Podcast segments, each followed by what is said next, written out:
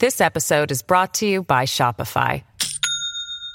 Do you have a point of sale system you can trust, or is it a real POS?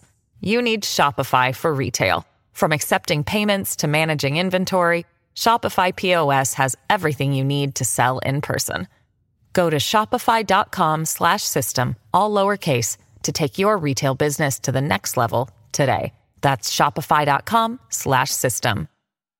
At Evernorth Health Services, we believe costs shouldn't get in the way of life changing care, and we're doing everything in our power to make it possible. Behavioral health solutions that also keep your projections at their best? It's possible. Pharmacy benefits that benefit your bottom line? It's possible. Complex specialty care that cares about your ROI? It's possible. Because we're already doing it. All while saving businesses billions. That's Wonder made possible. Learn more at evernorth.com/wonder. Era il 2004 quando per il mio compleanno ho espresso il desiderio di poter avere un televisore da tenere in camera mia. Quella stanza era per me. This episode is brought to you by Shopify. Do you have a point of sale system you can trust, or is it a real POS? You need Shopify for retail. From accepting payments to managing inventory, Shopify POS has everything you need to sell in person. Go to shopify.com slash system, all lowercase, to take your retail business to the next level today. That's shopify.com slash system. E così come per ogni adolescente, vista come una sorta di casa nella casa, un rifugio sicuro dove poter analizzare il mondo e prepararsi per affrontarlo. Cercai per mesi di mettere da parte i soldi sufficienti per comprarmi un televisore da mettere sulla parte alta della mia grossa scrivania color verde acqua, con la parte retraibile per la tastiera del computer, che era un must nei primi degli anni 2000, facendo mille lavoretti e vendendo ogni cosa che non utilizzavo da più di tre mesi, ma non riuscì a raccimolare abbastanza. Fu così che per il mio compleanno mio zio Sergio mi regalò un Mivar grigio a tubo catodico, abbastanza portatile da troneggiare sulla mia scrivania senza essere troppo invasivo. La sera potevo guardare quello che volevo senza dipendere dai televisori principali e potevo usare le cuffie, in modo tale da guardare la televisione fino a tardi senza dover disturbare i miei genitori. In quel periodo arriva anche la prima edizione di Mai dire Grande Fratello ai figli della Jalapas Band, programma che sarebbe stato capace di commentare con la vena sarcastica del gruppo comico la nascente passione per il pubblico televisivo nei confronti dei reality show. Tra i diversi momenti comici presenti nel contenitore televisivo, ha fatto il suo debutto un ragazzo che crea finti trailer cinematografici che si riveleranno essere con il tempo delle vere piccole perle comiche.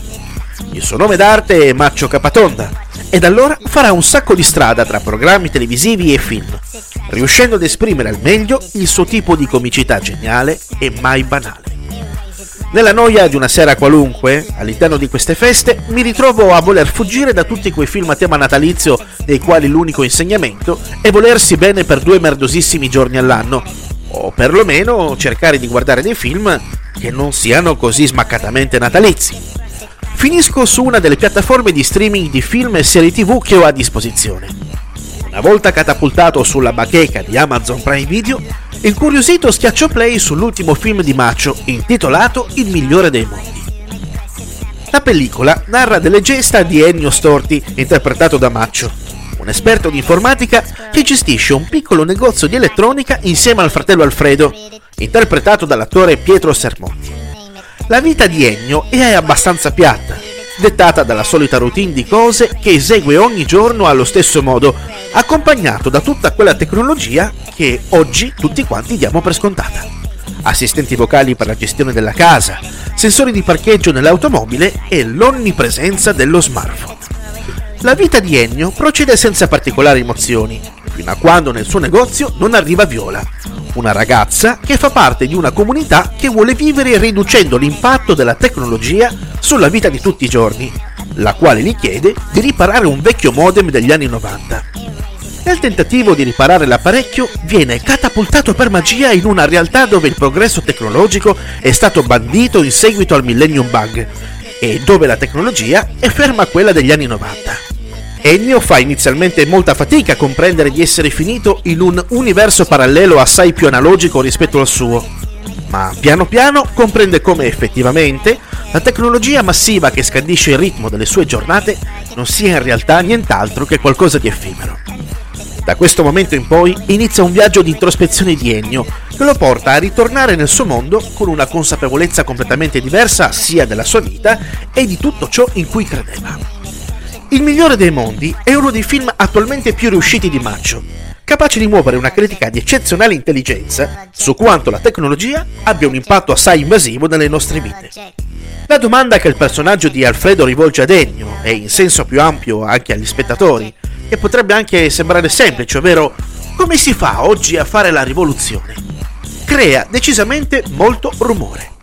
Viviamo in tempi in cui la società odierna vuole essere emancipata sotto molteplici aspetti, ma crea solamente raffazzonate tempeste in mezzo bicchiere d'acqua, senza essere realmente costruttiva. Tutte le emozioni umane sono demandate ad un algoritmo che preconfeziona tutto quanto per noi gli incontri, la pornografia, i pensieri e tutto ciò che ci permette di evitare di essere dei freddi automi. E in tempi in cui i social dettano sul serio il ritmo delle esistenze di molte persone a ritmo di condivisioni e di likes, un film come questo deve far riflettere su come corriamo seriamente il rischio che l'intelligenza artificiale sia decisamente più astuta di quella umana.